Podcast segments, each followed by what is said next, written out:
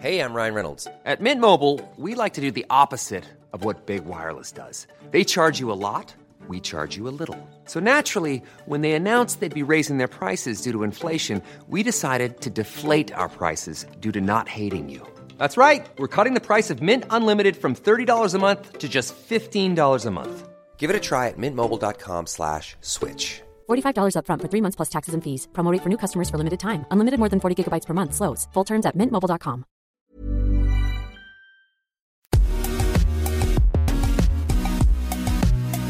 Bonjour à toutes et à tous, bienvenue dans Poulain Raffut, un super numéro, un numéro spécial, mesdames et messieurs, et pour m'accompagner, l'excellent Arnaud Verdelet. Salut Arnaud. Salut Raph, merci encore de m'accueillir. Poulain Raffut, vous le savez, c'est le podcast qui raffute le rugby en long, en large et en travers, celui que vous pouvez écouter un petit peu partout dans votre salle de bain, sur votre vélo, dans votre voiture ou dans le métro, bref, où vous le souhaitez. Je vous rappelle que ce podcast est à retrouver sur toutes les bonnes plateformes d'écoute, de Deezer à Spotify, en passant par Acast ou Apple Podcast. N'hésitez donc pas à vous abonner et à filer 5 étoiles à notre ami Raph Poulain. De cette façon, vous recevrez chaque semaine les derniers épisodes directement sur votre smartphone. Raph, je te passe la main. Je te laisse nous présenter notre invité, un invité qui, si j'ai bien lu tout ce qui a été dit à son sujet, est plutôt courageux aujourd'hui d'apporter son témoignage. Oui, merci à lui. Parce que nous avons tous un jour ou l'autre franchi la ligne blanche, parce que nous avons tous et toutes un jour décollé dans nos vies soi-disant parfaites, parce qu'il est toujours plus facile de critiquer le voisin plutôt que de se regarder en face et voir qu'on n'est pas tout blanc. J'ai décidé aujourd'hui de mettre consciemment et volontairement les pieds dans le plat. Notre sport, aussi magnifique soit-il, par ses valeurs, son engagement, sa fraternité, connaît lui aussi des dérives, ses sorties de piste et ses perditions. Comme la vie de tout un chacun, celle des sportives et des sportifs n'est pas parfaite. Tout n'est pas linéaire et c'est tant mieux. Car c'est en apprenant à tomber, en apprenant de nos erreurs, qu'on grandit et qu'on mûrit. Certains diront de notre invité qu'il a dépassé les bornes, qu'il a déconné, que c'est un enfoiré, que les sportifs normalement doivent montrer l'exemple. Et ce genre de raccourci est devenu tellement à la mode, parfois condensé en 140 caractères, qu'il peut faire parfois très mal. Mais que celui qui a le mode d'emploi du parfait être humain se lève et m'apporte le saint manuscrit. Notre homme s'est dopé à grands coups de picousse, dans le jargon du Pilar de Bar, il s'est chargé et en l'invitant, je ne lui cherche pas d'excuses, mais qui je suis, moi, pour le juger. Est-ce que je le connais bien ? Est-ce que j'ai vécu son parcours, ses peurs, ses blessures, ses doutes ? Plutôt que de tirer à vue sur l'homme déjà à terre, comme le font de manière trop simpliste certains médias, j'aimerais lui donner la parole pour comprendre comment on peut en arriver là, comment on peut en arriver à franchir la limite tentante et tant redoutée par le commun des mortels. Notre homme sait de quoi il parle. Il va nous inviter chacun et chacune à la tolérance, de par l'exposition d'un bout de son histoire. Ce podcast, aujourd'hui, se veut inspirant, empathique et compatissant. Notre invité a commencé à Nîmes, le rugby, à l'âge de 5 ans. Passé par le centre de formation de Béziers, puis à Montpellier, il revient dans son club formateur au RCN, au poste de talonneur, et fait une très belle carrière, essentiellement en fédéral. Et puis en octobre 2018, lors d'un contrôle antidopage, il est déclaré positif. Coup de massue. Il est suspendu 4 ans par la Fédération française de rugby. Et le 4 décembre dernier, il a été condamné à de la prison avec sursis. Son témoignage aujourd'hui est courageux. Alors, merci Nicolas Alcat d'être avec nous et bienvenue. Salut à tous. Merci de faire ce petit podcast ensemble là et avec plaisir, je vais répondre à tes questions et amener un peu plus d'explications à tout ce fait divers. Alors Nicolas, avant toute chose, est-ce que tu peux nous raconter ce qui s'est passé exactement le 4 décembre dernier pour toi ? Eh bien, écoute, j'étais convoqué devant le tribunal correctionnel de Nîmes à 9h pour comparaître pour des faits d'importation de produits dopants. Alors, c'est des mots très, très forts qui peuvent faire peur, d'importation. Donc, quand vous commandez sur Amazon ou quoi, on importe en fait en France. Donc, moi, j'ai importé les produits dopants. La présidente du jury a jugé cela et j'étais mêlé à des voleurs, à des trafiquants, à un meurtrier et j'étais jugé comme eux pour ces faits de trafic, d'importation de produits dopants, en aucun cas liés à la pratique du rugby, mais juste du fait que j'ai acheté et consommé ce genre de produits. Tu as donc été, Nicolas, condamné à de la prison avec sursis. Raconte-nous un petit peu comment est arrivée toute cette histoire ? Raconte-nous un peu les prémices et qu'est-ce qui t'a conduit à être jugé par un tribunal le 4 décembre dernier ? Eh bien, à l'issue du contrôle antidopage que j'étais soumis en octobre 2018, une enquête en parallèle a été soumise au procureur de la République diligentée par la AFLD, pensant que j'étais au sein d'un trafic et que je pouvais être amené à acheter et à revendre donc, des produits. Donc, de là, j'ai été... un matin, je me garde devant chez moi et deux gendarmes me demandent de perquisitionner chez moi pour cette affaire-là. Donc, en fait, d'une affaire où je pensais que j'étais déjà jugé pour le rugby, ben, en fait, en parallèle de ça, j'étais jugé en tant que citoyen français à avoir importé et trafiqué ces produits-là. Par plusieurs sources au niveau des gendarmes, etc. Parce qu'il y a un gendarme qui a été diligenté de Paris, qui est descendu de Paris pour mener cette enquête-là. Ils m'ont expliqué comme quoi, pour eux, il y avait une enquête sur, comme Raph, il parle assez cru, sur mon cul, parce que ben, j'ai travaillé un peu la nuit, qu'avec mon frère, on a des bars, des restaurants, etc. Et que pour eux, il pouvait y avoir en parallèle... que je faisais peut-être partie d'une gangrène et de la mafia et qu'en parallèle de ça, je pouvais être soumis à ce genre de faits. Et de là, ben, ils ont perquisitionné chez moi, à mon domicile et à mes restaurants, devant mes employés. Donc, c'est assez délicat à vivre. Mais voilà, donc après, j'ai été auditionné 4 heures à la gendarmerie de Nîmes, avec qui ça s'est bien passé, parce que c'est des gens pour qui j'ai pas... Bon, je respecte l'uniforme et je comprends leur travail. Même eux... après avoir perquisitionné et fouillé dans ma vie, je me suis aperçu qu'ils étaient là un petit peu, pas pour rien, mais voilà, pour me tirer les oreilles, ça suffisait.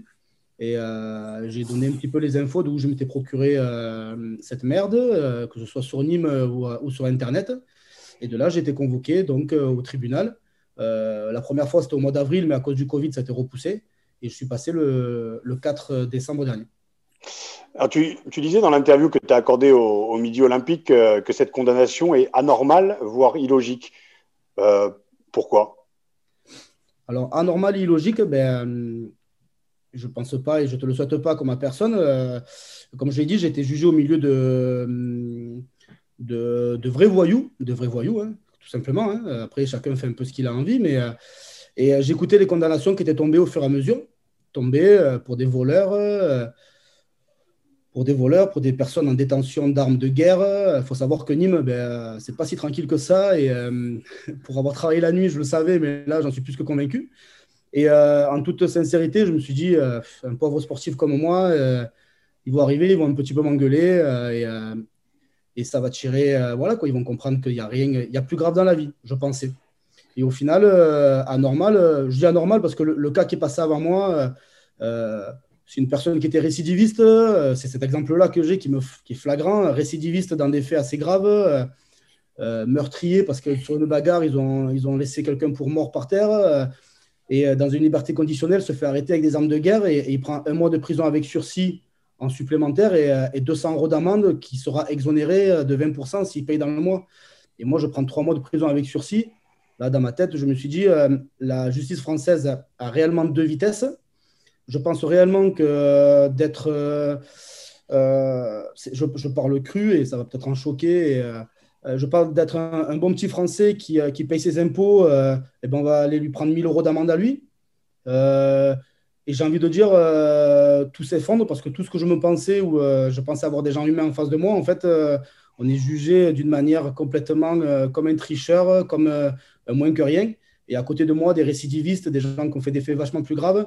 Ben, comme ils vont encore répéter les actes, j'ai envie de dire, de toute façon, on lui met ça, il ne payera pas, il va reproduire des conneries, on passe à autre chose. Nicolas, on va revenir un peu aux faits. Et pourquoi tu t'es retrouvé à être jugé par un tribunal à Nîmes? Tu n'as pas nié les faits, tu as pris des produits dopants. Raconte-nous dans quelles conditions et pour quelles raisons tu as pris ces produits dopants. Alors, un an, on va dire octobre 2017, sur une mêlée, un samedi soir contre la Seine, je me fais un pincement nerveux au niveau des cervicales et du bras gauche. Donc, comme toujours de première ligne, on sait ce que c'est. On se dit, c'est un torticolis, on va dire ça pour les gens lambda. Mais bon, une douleur qui paralyse un petit peu, qui nous fait perdre un petit peu de mobilité, sauf que passé 3-4 semaines, elle était toujours existante. On a commencé à me faire des électromyogrammes, etc. Et on s'est aperçu que j'avais un nerf qui était pincé. J'avais quasiment plus de sensibilité. Mes hernies étaient là, mais à l'inverse, du côté droit, alors que c'était du côté gauche que je souffrais. Et donc, on m'a dit que le rugby, c'était fini parce que très rapidement, la fonte musculaire de mon bras gauche, de mon pec, le petit rond gauche, était assez flagrante. Et en gros, j'avais plus de force sur mon côté gauche. Et on m'a dit que le rugby était condamné. Donc, malgré tout ça, j'ai continué à suivre des médecins pour trouver des solutions. Donc, à l'origine, c'était une opération des cervicales pour nous poser des cages, enlever les hernies, les remplacer. Mais ça a été retardé parce que comme je suis chef d'entreprise et poser des jours de congé, c'est assez compliqué. Tout ça confondu. Sauf que j'ai été blessé, j'ai arrêté et me retrouver sans rien. Au mois de mars qui a suivi cette blessure-là, de me voir physiquement plus que j'étais réellement, j'ai décidé de me charger, c'est le mot, pour tenter de retrouver mon physique d'avant. Voilà. Donc, ça n'a eu aucun effet sur mon corps, parce qu'un nerf pincé, tu peux prendre tout ce que tu veux. Si le nerf ne donne pas d'information pour qu'il y ait une contraction musculaire, il n'y a rien qui y fait. Mais ça t'a permis de reprendre le rugby, par contre? Alors, ce n'est pas ce qui m'a permis de reprendre le rugby. Ce qui m'a permis de reprendre le rugby, c'est qu'en parallèle, je suivais des médecins, donc un qui se trouve à la Timone à Marseille, le professeur Dufour, qui m'a tout simplement dit qu'il y avait des gens qui continuent à vivre avec des séquelles physiques. Ça veut dire que lui, il a pris cette expression-là. Au lieu de prendre un carton et de le monter de la main gauche au-dessus de l'étagère, tu le feras tout le temps de la main droite. Donc, en fait, je n'allais pas avoir de séquelles physiques plus graves que je l'avais à l'heure actuelle. La seule chose, c'est qu'ayant moins de force et étant diminué physiquement, ça m'étonnerait que je puisse jouer en fédéral 1, le statut où j'étais, et que j'allais pouvoir jouer à des divisions bien inférieures ou quoi que ce soit. Donc, ça s'est passé au mois d'avril, ce rendez-vous-là. Et moi, ma cure, je l'ai fait entre mars et avril. Et dès lors qu'il m'a dit cette information-là, le professeur Dufour, j'ai arrêté de prendre cette merde. Et je me suis rapproché du club de Nîmes pour savoir comment ils pouvaient me réintégrer ou pas dans l'équipe. Et avec les affinités que j'avais avec la direction, le passif que j'avais, j'ai réintégré l'équipe au mois d'août qui a suivi comme un joueur qui revenait de blessure. Tu t'es senti soutenu ou complètement délaissé par le monde du rugby au moment de la… Alors déjà l'arrêt, pour l'avoir vécu en 2005 sans avoir pris de produits dopants, on sait que l'arrêt en plus… Quand tu es, je dirais, victime de ton corps, justement, c'est très, très, très, très compliqué de l'accepter. Pour toi, tu as été soutenu de la part de tes amis, de ta femme, je pense, oui, et du monde du rugby en particulier. Aujourd'hui, avec du recul, peut-être que je l'étais, mais je l'ai pas vécu de la sorte. Déjà, on va… Bien entendu, ma famille ou mon travail, mes employés, etc., étaient très proches de moi. Donc, passer de venir directement au travail alors qu'avant d'aller bosser, je passais mes 2 heures à la muscu, etc. C'est vrai qu'ils voyaient que j'étais vachement plus tendu, plus nerveux, parce que je n'avais pas le terrain pour relâcher mes nerfs, relâcher le stress ou tout simplement vivre de ma passion, quoi. Après, au sein du Rugby Club Nîmois, aujourd'hui, je pense que c'était le même président à l'époque, mais je pense qu'il a, que ce soit le cas Dominici ou d'autres cas, et on en parle de plus en plus, tous les joueurs qui ont arrêté, il n'y a pas beaucoup de mots pour vraiment définir cette souffrance qu'on vit de l'intérieur. Alors, je ne parle pas de la lumière comme toi, tu as pu la vivre au plus haut niveau, mais nous, à Nîmes, je suis capitaine, j'ai fait partie de l'épopée, on a fait plusieurs remontées avec, pas des joueurs, mais un groupe d'amis nés à Nîmes, école de rugby à Nîmes, moyenne d'âge très très jeune, et de là, tu sors du groupe et les vrais sportifs peuvent le comprendre, que quand tu es blessé, tu n'es pas dans le bordel. Quand tu es hors groupe, 23e, 24e, on peut te dire ce que tu veux. Quand tu ne mets pas le crampon, tu ne mets pas les crampons. Et là, quand on te dit que voilà, quoi, c'est fini, il n'y a pas de mots ni quoi que ce soit. Alors après, j'étais allé voir mon docteur, mon docteur du sport à Nîmes, et, pour voir quelqu'un, pour parler, et essayer de trouver, pour combler cette souffrance-là, mais avec du recul, c'est très très faible, et encore aujourd'hui, je ne pense pas avoir été soutenu comme je l'aurais voulu, mais comment je l'aurais voulu, je ne le sais pas non plus. En toute transparence, la difficulté, elle est là, donc je ne sais pas trop, quoi. Et alors justement, Nicolas, parce que dans l'interview que tu as accordée à Midi Olympique, tu dis, voilà, j'ai pris 4 ans de suspension quand je pense qu'il y a des cyclistes qui font des transfusions, qui changent leur sang et qui prennent 2 ans de suspension. Tu as le sentiment qu'il y a 2 poids, 2 mesures, que ton histoire, finalement, c'est voilà, une connerie sur un coup de tête, ça a duré quelques semaines. Et à côté de ça, il y a des gens qui profitent, qui bénéficient dans d'autres sports d'un dopage organisé et qui sont moins lourdement sanctionnés que toi. Et je pense que tout simplement, la direction du club ou les avocats du Rugby Club Nîmois sont beaucoup moins forts et moins compétents que Festina ou je ne sais pas comment ça s'appelle, la Française des Jeux ou toutes les campagnes là, de Armstrong et compagnie. Je pense que tout simplement, quand on est jugé, que je prends 4 ans de suspension, je me présente devant la commission de discipline de la FFR avec mon président qui est assureur, qui est bénévole. Moi, je suis restaurateur, je n'ai jamais été pro. On y va, pas avec d'avocat, pas encadré, pas suivi, mais parce qu'on pense que voilà, qu'on est sincère, on a fait le con, on paye l'addition et on avance, quoi. Et je pense que... Voilà, il fallait faire appel, il fallait faire plein de choses, s'encadrer. Mais quand c'est la première fois que ça arrive, on ne sait pas comment réagir. Je pense que tout simplement, oui, des cas, ouais, le cas de dopage dans le cyclisme, et c'est assez aberrant de voir comment j'ai été jugé et la sanction que j'ai prise, comparée à des choses tellement plus graves qu'on le veuille ou non. Surtout, dis-moi si je me trompe, mais tu n'as jamais cherché à nier les faits. Moi, j'ai été, dès lors du contrôle antidopage, j'ai la personne qui te fait pisser, qui te regarde. J'ai été clair, il n'y a pas eu d'entrée de jeu avec le club tout le temps. Voilà quoi. Depuis le début, vous parlez comme quoi c'est, je suis courageux de parler, etc. Pour moi, je ne suis pas quelqu'un de courageux, c'est juste moi. Moi, je suis quelqu'un avec beaucoup d'orgueil et de fierté. Là, aujourd'hui, à cause de la presse locale, j'ai été hyper sali, terni. Et l'objectif, il est que, ouais, on peut dire qu'Alcal, il s'est chargé, il s'est dopé ou quoi que ce soit. Mais soit on prend tout dans le panier, on fait le tri des informations que moi aussi je peux donner et pas juste 2 gros titres. Et sans forcément cautionner ce que j'ai pu faire ou quoi que ce soit. Voilà.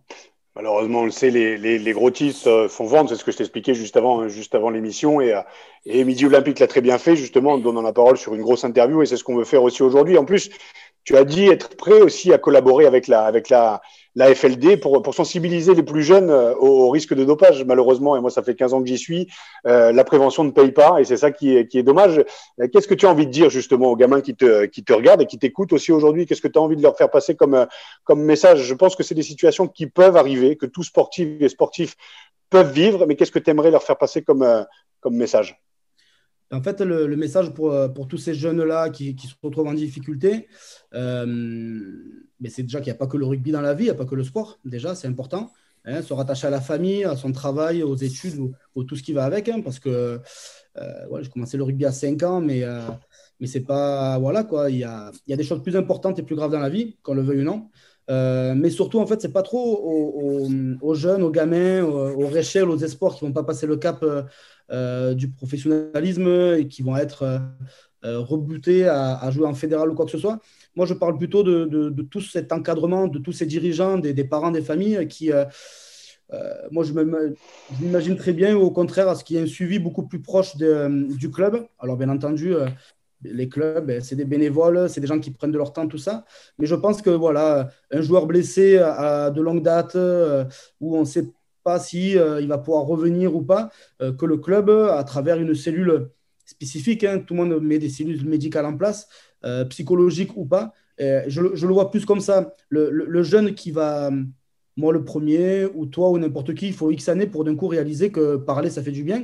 Et je ne pense pas que le gamin de 18-20 ans va dire papa, maman ou coach, je ne me sens pas bien, j'ai besoin de parler parce que je ne vais pas pouvoir être pro ou est-ce que je vais revenir à mon meilleur niveau. Mais par contre, le père ou l'entraîneur, de dire, d'avoir un suivi et une attache un peu plus de confidentialité, mais personnelle. Voilà, et pas… Aujourd'hui, le monde de pro, comme nous en Fédéral 1, même Fédéral 2 aujourd'hui, on peut avoir le sentiment d'être traité comme des éponges. Hein. On nous prend, on est bon sur le terrain, on nous essore et quand il n'y a plus rien, on jette l'éponge et on en passe à un autre. Mais il faut, je pense, un peu plus d'humanité et retrouver ce que sont les valeurs du rugby. J'écoute beaucoup, il y a des vidéos qui sortent sur Facebook, Gueule de rugby, avec les anciens joueurs qui parlent, je les regarde tous, il y a pas mal de Nîmois qui sont passés, ou Villaplana de Béziers, et j'écoute. Ce qui ressort le plus, c'est que le rugby a changé, bien entendu, c'est comme ça, mais les valeurs et le côté humain également. Et je pense que si un copain à toi se fait décroiser ou a des hernies au dos très jeune et qu'il ne peut pas jouer, eh bien, c'est au groupe, tous ensemble, d'avoir une attache encore plus solidaire et soudée avec, voilà, entre mecs pour ne pas lâcher et laisser tomber, quoi. Nicolas, il y a quelque chose qui m'interpelle vraiment fortement dans ton histoire, et c'est peut-être là que le problème réside, c'est la facilité finalement avec laquelle tu as pu te procurer des produits dopants. Et c'est une question que je poserai aussi à Raph, parce qu'il a côtoyé le monde professionnel, et peut-être qu'il a été tenté aussi d'aller faire ces produits-là à un moment ou à un autre. Mais est-ce que ce n'est pas le problème finalement ? Parce que si j'ai bien compris, en 2 clics et un coup de carte bleue, tu avais les produits que tu souhaitais. Complètement, tu l'as bien résumé. Je crois que aujourd'hui, là, le click and collect... prendre tout son sens. Et ouais, complètement, c'est comme ça. Comme des gamins peuvent aller voir des films de cul sur Internet facilement, tu peux acheter ça facilement. Et il y a pas mal de choses qui sont… voilà, tu veux acheter de la cam ou te charger, c'est très, très, très facile aujourd'hui. Hein, je ne consomme pas et c'est très triste, mais c'est la réalité, c'est la réalité dans le monde où on vit, quoi. C'est pas… Comme tu vas prendre un gamin de 17, 18 ou 19 ans, tu lui dis tu te charges et tu finis pro en top 14 et tu finis peut-être en équipe de France, je suis persuadé que 90% des joueurs seraient prêts à signer ça, parce que quand tu as un rêve au bout, tu es prêt à beaucoup de sacrifices, et le beaucoup de sacrifices, des fois, c'est lié à conneries à côté, à bêtises. Et voilà, moi, là où le bas blesse, c'est que je me fais juger devant un tribunal. Bon, ils n'entravent rien au rugby, il n'y a pas de problème, ils n'entravent rien au dopage. Pas de problème, mais pas une seule fois on m'a demandé si j'avais mis ma santé en danger, si j'avais eu des séquelles, si je ne m'étais pas flingué les reins en m'injectant dans la merde, ou ça on ne pose pas cette question-là. Voilà. La fédé brièvement, mais brièvement, ça veut dire on a d'autres cas à traiter. Raph, justement, toi, est-ce que tu as été confronté à ça ? Est-ce qu'à l'époque on vous a proposé des produits ? Est-ce que dans les gens qui gravitaient autour du Stade français, il y avait ce genre de produit qui traînait ? Non, très honnêtement, non, et c'est pas du tout de la langue de bois, vraiment. En tout cas, personnellement, j'ai jamais été approché pour prendre un produit. Après, tu me connais, je suis né avec 100 kilos, donc à 18 ans, je faisais déjà 100 bars, donc c'était pas, il y avait aucun objectif de prendre du muscle ou quoi. Par contre, il y avait un véritable mal-être. Moi, la manière dont je me dopais, en fait, c'était en 3e mi-temps pour pouvoir appartenir au groupe, parce que ces 2 premières mi-temps, j'étais de moins en moins avec les blessures aussi qui s'accumulaient. Donc, j'avais pas ce soutien psychologique dont Nicolas parle. C'est pas une forme de dopage, mais c'est une manière, en fait, d'appartenir au groupe. C'est tellement fort et tellement intense, en fait, ce putain de sport est tellement fort et tellement intense au niveau des émotions, au niveau du corps, au niveau du mental, au niveau de la spiritualité, parce qu'on croit en toi, tu as envie d'appartenir au groupe, parce que la gamelle est bonne, tu fais rêver tes parents, tu fais rêver tes potes, tu fais rêver un public. Et en fait, du jour au lendemain, quand la carrière s'arrête ou en fait quand tu es blessé, à quoi tu t'accroches ? Tu n'as plus le groupe, tu n'as plus rien. Donc, il n'y a pas de suivi psychologique. Et la psychologie, on le sait dans notre sport et même dans beaucoup de sports en France, la psychologie fait peur parce que ça amène à penser par soi-même, ça amène à se comprendre. Et on est de cette éducation judéo-chrétienne où on met tout à l'extérieur. C'est le sacro-saint manager, c'est le sacro-saint président, c'est la performance qui prime. Il ne faut surtout pas penser autrement qu'avec ses couilles et son cœur. Et c'est ça que je trouve dommage. Et moi, personnellement, je ne suis jamais dopé, j'ai jamais pris de produits dopants, mais j'ai quand même carburé avec une demi-bouteille de rhum tous les soirs, je fumais des clopes, j'avais une hygiène de vie un peu dégueulasse, mais ça me permettait d'être le bouffon de la bande et de faire marrer les potes, donc d'appartenir aussi d'une manière ou d'une autre à ce groupe avec lequel je n'étais pas, quand Nicolas le dit, mais quand on met les crampons sur le terrain, comme j'ai loupé 6 finales, donc j'ai été 23e homme 6 fois, je mets pas les crampons. Donc c'est à l'époque, il n'y avait que 22 joueurs sur la feuille. À l'époque, il n'y avait que 22. Donc, c'est malheureux. Et c'est pour ça que j'ai envie de prendre la parole. Et c'est pour ça que je veux donner la parole à Nicolas. C'est pour essayer de comprendre ce que le sportif, en tout cas, ce que l'homme et la femme, derrière le sportif et la sportive, peuvent vivre parce que c'est dur. Parce qu'une une carrière, c'est compliqué à mener, que ce soit en top 14, en Pro 2 et aussi en fédéral. Et une petite parenthèse, la fédérale, aujourd'hui, c'est quand même un petit peu c'est un milieu un peu bâtard. parce que t'es pas vraiment professionnel, à part, je dirais Massy et encore, mais les salaires sont attention, moindres. Ça c'est la nationale, hein, Raph. Là, on parle de fédérale 1, hein, attention. Oui, mais la Fédé, mais il y a eu cette transformation aussi avec la Nationale 1, il y a eu aussi cette transformation, mais en Fédérale 2, en Fédérale 1 aussi, les mecs sont les smicards du rugby, en fait, ils se retrouvent à devoir avoir le double projet, en plus d'être bons sur le terrain parce que le club veut monter, il y a des ambitions collectives et aussi individuelles, parce qu'on croit aussi qu'on a véritablement le potentiel pour jouer en top 14 et en Pro D2, donc il y a tout ça en fait à mener de front, et c'est important que Nicolas prenne la parole aujourd'hui pour aussi nous expliquer comment on peut en arriver là aussi dans un milieu qui est à la fois… le cul entre deux chaises, entre l'amateurisme et le professionnalisme. Justement, Nicolas, moi, ce que j'aimerais, c'est avoir ton sentiment. Est-ce qu'aujourd'hui, tu as ce sentiment d'abandon, finalement, de la part du rugby, qui était, de ce qu'on comprend, hein, tu as commencé le rugby à 5 ans, donc c'était ta famille, notamment dans le Gard à Nîmes. Est-ce que tu as le sentiment d'être le vilain petit canard, finalement ?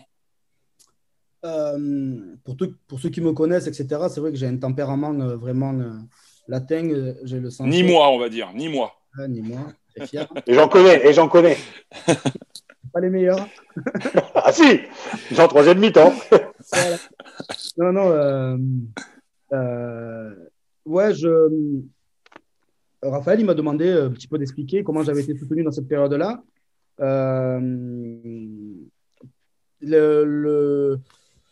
Ce qui me réconforte le plus et qui peut aussi me blesser, ça veut dire dans un sens et dans l'autre, c'est que, on va commencer par le négatif, on finira par le positif. Le négatif, c'est que là, j'avais pour ambition de reprendre le rugby à Nîmes, etc.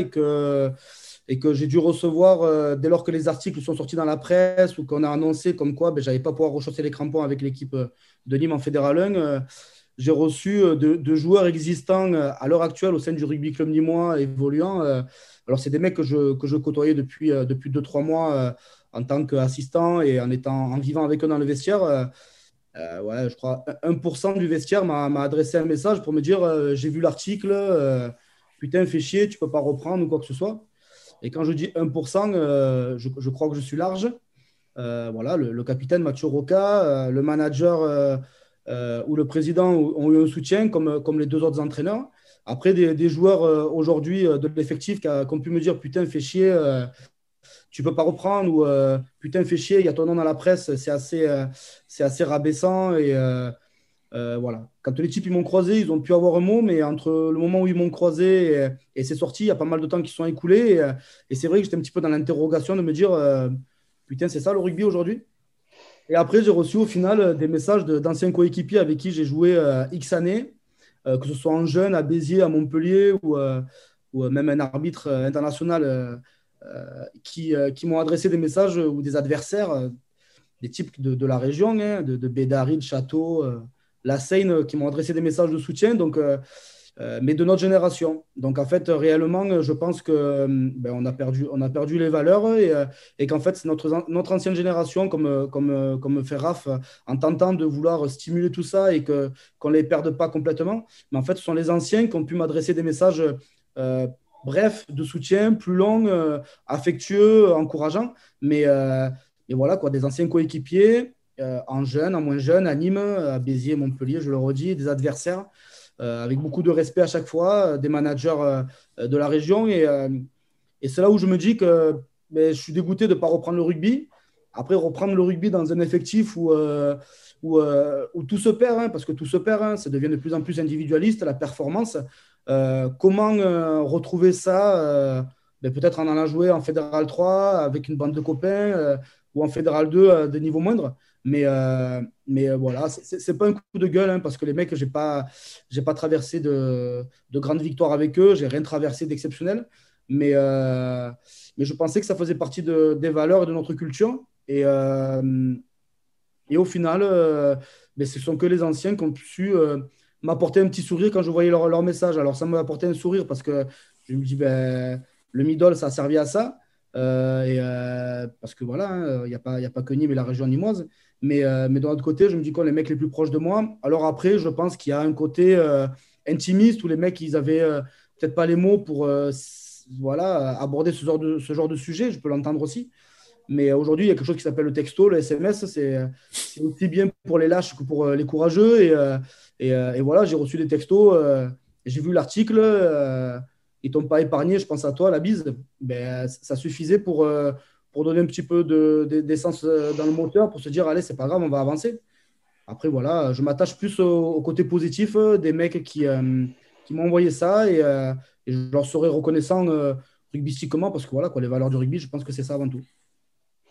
J'en appelle d'ailleurs à Provale, justement, pour être aussi au soutien sur l'après-carrière, bien sûr, au niveau du professionnel, parce qu'ils font un énorme travail, mais aussi au niveau du soutien psychologique, parce que, comme on le ressent, justement, dans ta voix et dans tes mots, le soutien, oui, il doit venir du club, mais il doit aussi venir des instances de la Ligue, de la FED et de Provale, parce que c'est essentiel. On ne peut pas laisser, si quand on laisse un sur le côté, tu laisses un peu tout le monde. Putain, c'est beau ce que je raconte. Nom de Dieu. Et c'est vrai, je le pense vraiment. Est-ce que le club de Nîmes, aujourd'hui, t'accompagne d'une manière ou d'une autre pour t'aider à faire face à la situation, parce qu'on sait qu'aujourd'hui, et je vais faire d'une pierre deux coups, tu ne rejoueras pas au rugby avant 2023, tu auras 36 ans, ta carrière est terminée, c'est ce que tu dis justement dans l'interview, encore dans le middle. Mais voilà, qu'est-ce qui te blesse le plus finalement ? Est-ce que ce n'est pas le plus être autorisé à entraîner ou à encadrer ? Parce que on ne te l'a pas proposé, une équipe de rugby. As-tu le sentiment quand même qu'il y a une double peine? Alors, il y a deux questions en une. Il y a à la fois, est-ce qu'il y a une double peine et est-ce que le club de Nîmes est au soutien? Est-ce qu'il y a possibilité de travailler en parallèle avec eux ou pas? Alors, il faut savoir que le club de Nîmes, ouais, était en soutien total parce qu'il m'avait… là, il m'avait fait intégrer l'équipe en étant adjoint du staff en général sur la prépa physique ou avec Pierre Taquella, avec un œil sur la mêlée et le jeu d'avant. Donc, en fait, on avait déjà préparé le fait que si la décision de la AFLD au niveau de mon appel tombait négative, que j'intègre le staff. De quelle manière? On n'avait pas encore ficelé ça parce que mon objectif premier, c'était réellement de remettre les crampons rapidement. Le seul truc qu'il y a, c'est que, en fait, il faut savoir que j'avais eu un passe droit de la FFR, c'est-à-dire qu'il m'avait mis 4 ans de suspension, mais il m'avait autorisé à encadrer et à entraîner, tout simplement. Là, la AFLD, sur mon appel, en plus de me maintenir les 4 ans, alors qu'après après beaucoup d'échanges avec eux et beaucoup d'informations de quel site j'avais pris ces produits-là, où à Nîmes, etc., en plus de me maintenir les 4 ans alors qu'ils auraient dû me mettre du sursis, selon leur dire avant la dernière commission, ils m'ont retiré le droit d'entraîner. Ça veut dire que là, aujourd'hui, le Rugby Club Nîmois, j'ai le président régulièrement au téléphone, etc. J'ai aucunement le droit d'avoir des fonctions au sein du Rugby Club Nîmois, à part en tant que dirigeant, c'est-à-dire faire des papiers ou à l'inverse de ce que je souhaite réellement. Là, en fait, la décision de la AFLD, la plus grande tristesse que j'ai, c'est que demain, je vais aller faire de la boxe et je n'ai pas le droit parce qu'en fait, toutes les fédérations qui sont affiliées au ministère de la Jeunesse et des Sports m'interdisent d'avoir une licence. Je vais aller jouer au foot en 4e série ou quoi que ce soit. J'ai pas le droit, je vais aller jouer au tennis ou quoi que ce soit. C'est peut-être une bonne chose pour le foot, non ? Ah, c'est une blague. Un bon exemple, le foot, ouais. Donc là, honnêtement, est-ce qu'il y a encore possibilité aujourd'hui de faire appel pour toi ? Là, je me renseigne, je me suis laissé passer les fêtes parce que ça a vraiment été un coup de massue ce 4 décembre. Une semaine après, la AFLD qui entérine mon appel. Ça a été vraiment un gros coup de massue. Je pense que ouais, je vais prendre le TAS, le tribunal arbitral du sport qui se trouve en Suisse, qui passe au-dessus un petit peu de tout ça pour réexaminer mon dossier parce qu'il y a des incohérences et juste qu'on m'explique comment on traite et comment on estime une suspension parce que là c'est… ça te paraît disproportionné. Oui, et puis tu as été jugé aussi par des gens qui ne connaissent pas le rugby, qui ne connaissent pas le monde du rugby, qui ne connaissent pas le monde du sport et qui t'ont caricaturé comme un mec bodybuildé qui n'avait pas de cerveau, quoi. Alors qu'on sent une sensibilité, même si tu dis que tu as un orgueil, et heureusement aussi parce que ça va permettre aussi de te défendre, quand même il y a un être humain. Donc c'est aussi en passant par la Suisse aussi, c'est d'être face à des gens, je dirais, véritablement compétents qui connaissent le milieu de sport dans son intégralité.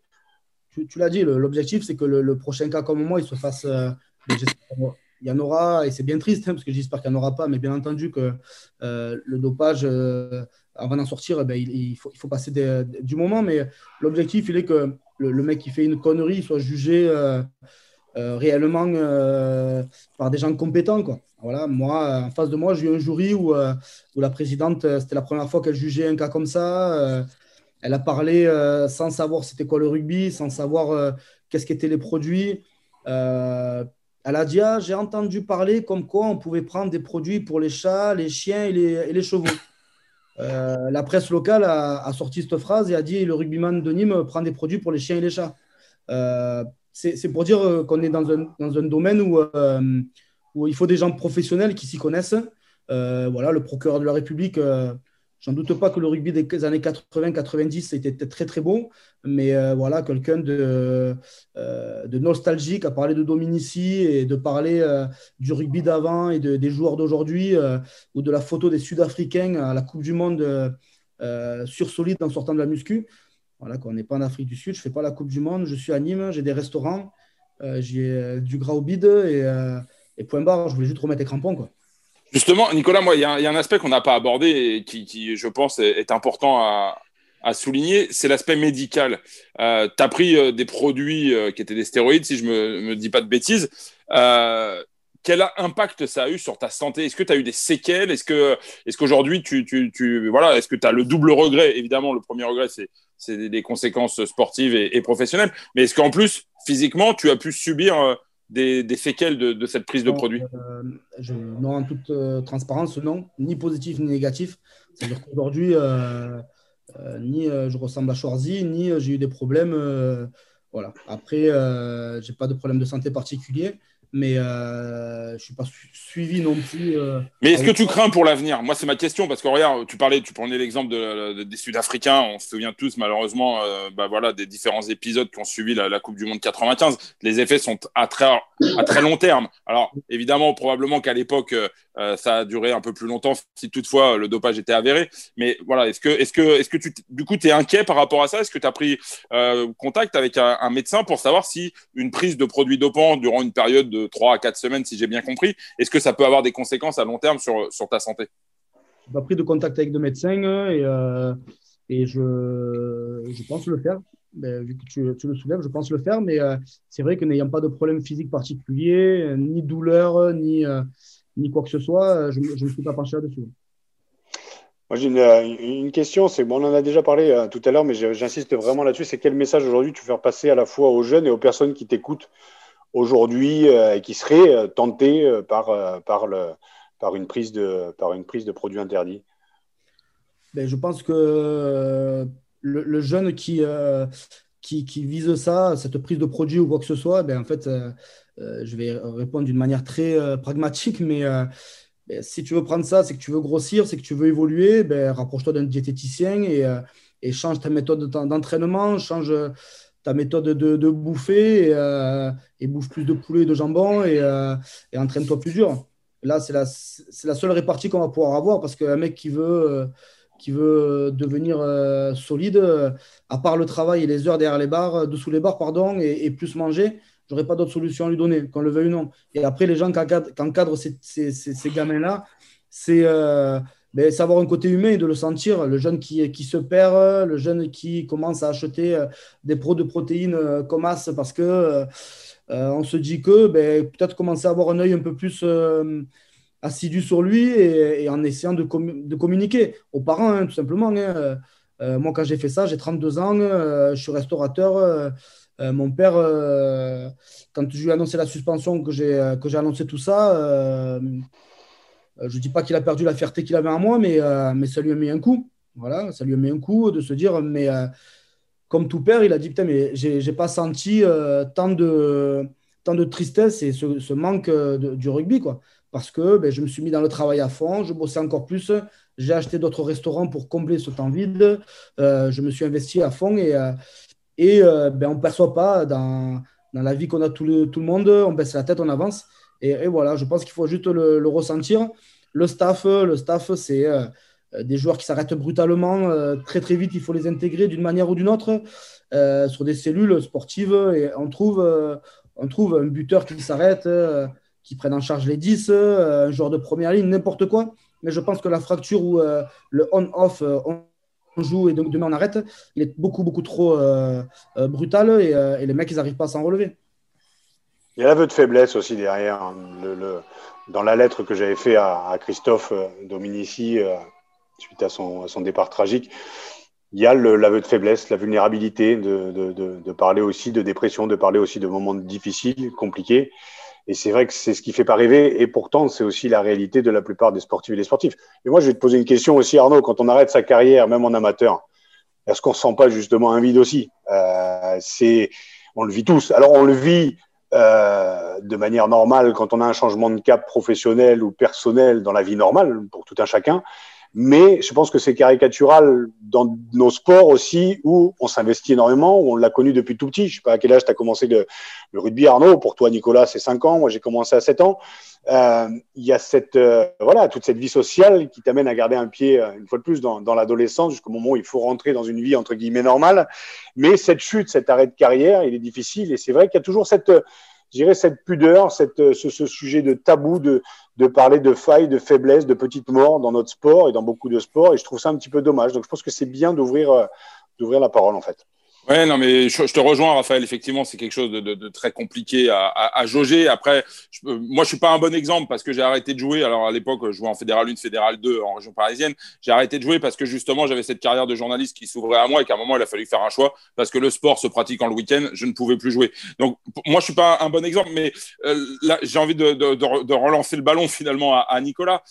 J'ai envie d'être optimiste pour lui parce que je le trouve quand même très courageux, comme je le dis dans son témoignage. La chance qu'il a, et il l'a dit à plusieurs reprises, il est entrepreneur, il est restaurateur, il a plusieurs restaurants. Alors évidemment, la période fait que malheureusement pour les restaurateurs, et on va en parler Nicolas, mais la période est probablement très très très compliquée. Mais justement, est-ce que c'est pas une chance aussi d'avoir anticipé, d'avoir eu en parallèle du rugby cette double carrière et voilà, on te souhaite de pouvoir prospérer finalement dans cette entreprise. En toute transparence, les mots que pour les gamins ou même n'importe qui, et je pense qu'il y a des super joueurs comme Dusautoir ou quoi qui ont réussi à cumuler des formations. Donc, je ne vois pas pourquoi un gamin qui va dire en Fédéral 1, j'arrive pas à faire les deux, et un mec en top 14, équipe de France, arrive à finir ingénieur. Je pense qu'on trouve des solutions à ça. Moi, la chance que j'ai aujourd'hui, c'est que le restaurant le premier restaurant que j'ai acheté à Nîmes, j'étais en plein boom dans le rugby, et beaucoup de supporters, beaucoup de dirigeants, beaucoup de sponsors venaient, et c'était un petit peu le rendez-vous le lundi, de débriefer du match. Le réseau rugby m'a permis de m'épanouir dans ce registre-là, et je dois beaucoup au rugby par rapport à ça, honnêtement. Voilà, Nicolas Alcat à Nîmes, j'ai l'impression d'avoir eu plusieurs vies, et, tant dans le monde de la nuit que dans le rugby, et maintenant dans la restauration. Mais ce qui m'a le plus apporté professionnellement, d'un point de vue purement business, le réseau du rugby et l'image du rugby. Voilà, quand on est costaud, barbu, tatoué sur les bras, les clients, ils peuvent te regarder avec des yeux comme ça. Les clientes, tu peux faire peur. Mais dès lors que tu dis que tu joues au rugby ou quoi que ce soit, l'image du rugby, c'est les valeurs, c'est le mec bien élevé, c'est le mec qui respecte l'arbitre, et ce qui est le cas. Et à partir de là, l'image qu'on a du rugby aujourd'hui, des fois, elle peut être entachée par… Aujourd'hui, c'est le chambrage. Voilà, donc on dit ça fait partie du truc ou ça ne fait pas partie du truc. Mais je pense qu'il y a chambrer. Il faut garder, faut pas tomber dans les travers comme le foot, et qu'on garde ce qu'on est, le rugby. Voilà, on va arrêter de dire le mot valeur, mais qu'est-ce que le rugby, quoi, voilà, c'est tout. Paris C, une fois, il a pris un carton rouge, il a dit à l'arbitre, ça, c'est pas rugby, sur une vidéo, parce qu'il prend un carton rouge, je ne sais pas quoi. Et il y a un entraîneur de Nîmes qui s'appelait Daniel Farani, et il disait ça, c'est rugby. Ben voilà, quand on dit ça, c'est rugby, c'est voilà. Le mec, tu l'as mis une branlée, tu vas boire une bière avec lui. Le mec, il se fait mal, tu l'aides à se relever. Voilà, quand on dit ça, c'est rugby, c'est l'état d'esprit, quoi. Voilà. Et tu parlais d'état d'esprit, le mec qui tombe et qui se relève. C'est pour ça que j'en appelle à toutes nos auditrices et nos auditeurs, et dans le Gard et ailleurs, d'être au soutien aussi quand ça ne va pas. Et d'un côté, on a cette pudeur de dire que tout va bien, et comme tu l'as fait, de se foutre dans le boulot, comme moi, je me suis foutu dans d'autres situations de manière excessive. Et je te remercie en tout cas pour ton témoignage, parce que ça permettra justement aux gens qui feraient des raccourcis sur Twitter via justement certains journaux de dire que tu t'es pris pour un lévrier ou pour un meikoun, en tout cas un chèvre-chien. Ça, c'est quand même hallucinant quand même de lire des choses pareilles, de dire que voilà, il est important aussi d'être au soutien quand ça ne va pas. Moi, c'est ma femme qui en a chargé. Je suis chez elle aujourd'hui dans sa maison d'enfance, et elle a beaucoup chargé, et c'est vrai que les familles peuvent en pâtir aussi autour. Tu as parlé de ton papa aussi, ta femme qui a été beaucoup au soutien. Donc moi, pour conclure, je voulais te remercier parce que ça montre justement un petit peu l'envers du décor, le côté humain. On n'est pas tous des gladiateurs, on n'est pas tous des surhommes. Et moi, je connais, d'ailleurs, je n'en connais aucun de surhomme. Pourtant, moi, je me suis pris pour Jésus et je peux te dire que j'ai pris les belles claques. Mais il est d'ailleurs plus de cheveux. Bon, bref, rapport à Jésus. Mais je pense qu'il est important aujourd'hui de prendre la parole comme tu l'as fait parce que ça permet d'humaniser aussi les gens qui sont autour de toi, qui vont écouter ce podcast. Ben, peut-être qu'ils enverront un texto et que ben, tes restos puissent encore se remplir le lundi au lendemain des matchs, où tu puisses accueillir, même maintenant que tu es en train de passer aussi de l'autre côté, que tu puisses les accueillir aussi à bras ouverts et de montrer que ben, les valeurs, elles existent aussi dans ces moments de troisième mi-temps. En espérant que pour toi, ça se passe bien aussi en Suisse, fais appel parce que je pense que tu mérites bien mieux que ces 4 années. Et puis, pour conclure, je pense qu'il faut en appeler une fois de plus à la Ligue, à la Fédé, à Provale, d'écouter ton témoignage parce que derrière, il y a peut-être une mission de prévention à aller faire dans les clubs de top 14, de Pro D2 aussi de fédéral et de national. Voilà. Ouais, moi, je rejoins Raphaël pour conclure. C'est le message peut-être le plus important. Voilà, je rejoins ton appel aux institutions qui dirigent ce sport. Prenons le maximum de précautions pour préserver notre jeunesse qui peut éventuellement être tentée d'aller vers ce genre de produit. Nicolas est un excellent exemple de ce qu'il ne faut pas faire. Il le dit avec beaucoup d'honnêteté, beaucoup de courage. Et voilà, il faut mettre en place un maximum de garde-fous pour éviter ce genre de dérive. Alors maintenant, on va parler sérieusement. Est-ce que dans tes restos, il y a des bonnes côtes de bœuf ? J'ai un restaurant maturé, donc autant te dire que la côte de bœuf, tu choisiras d'où elle vient, la provenance. Je suis à Tarascon. J'y viens à peu près 6 fois par an. Donc la prochaine fois, si les restos sont ouverts, je viens avec Rodolphe, donc Seb Gérard, Nico Fleury, Foissac, Romain Tissot, tu les connais, on va se pointer chez toi et on va se bouffer de la bouffe, de la bonne viande maturée, tu m'as régalé. Et j'aimerais bien vous raconter une anecdote aussi. Je me suis pris 400 grammes de viande, je sais pas quoi, la chinoise ou japonaise, ça m'a coûté 128 €. Je me suis régalé, j'adore la barbaque, donc je pense qu'on va venir se régaler chez toi. En tout cas, ce sera un vrai plaisir. On te souhaite une année 2020, déjà de bonnes fêtes de fin d'année. J'espère que, en tout cas, ces 30 minutes t'ont permis aussi de lâcher un peu les chevaux et les chats et les chiens, et que 2021, en tout cas, te soit salvatrice, on va dire, pour l'homme que tu es, et pour le rugbyman que tu es. Et en tout cas, ce podcast, il est dédié à toutes celles et ceux qui sont permis de juger un petit peu trop prématurément et trop rapidement. Voilà le fin mot de l'histoire. Il y a les hommes derrière les sportifs et derrière les sportives. En tout cas, merci Nicolas, à toi. Merci beaucoup.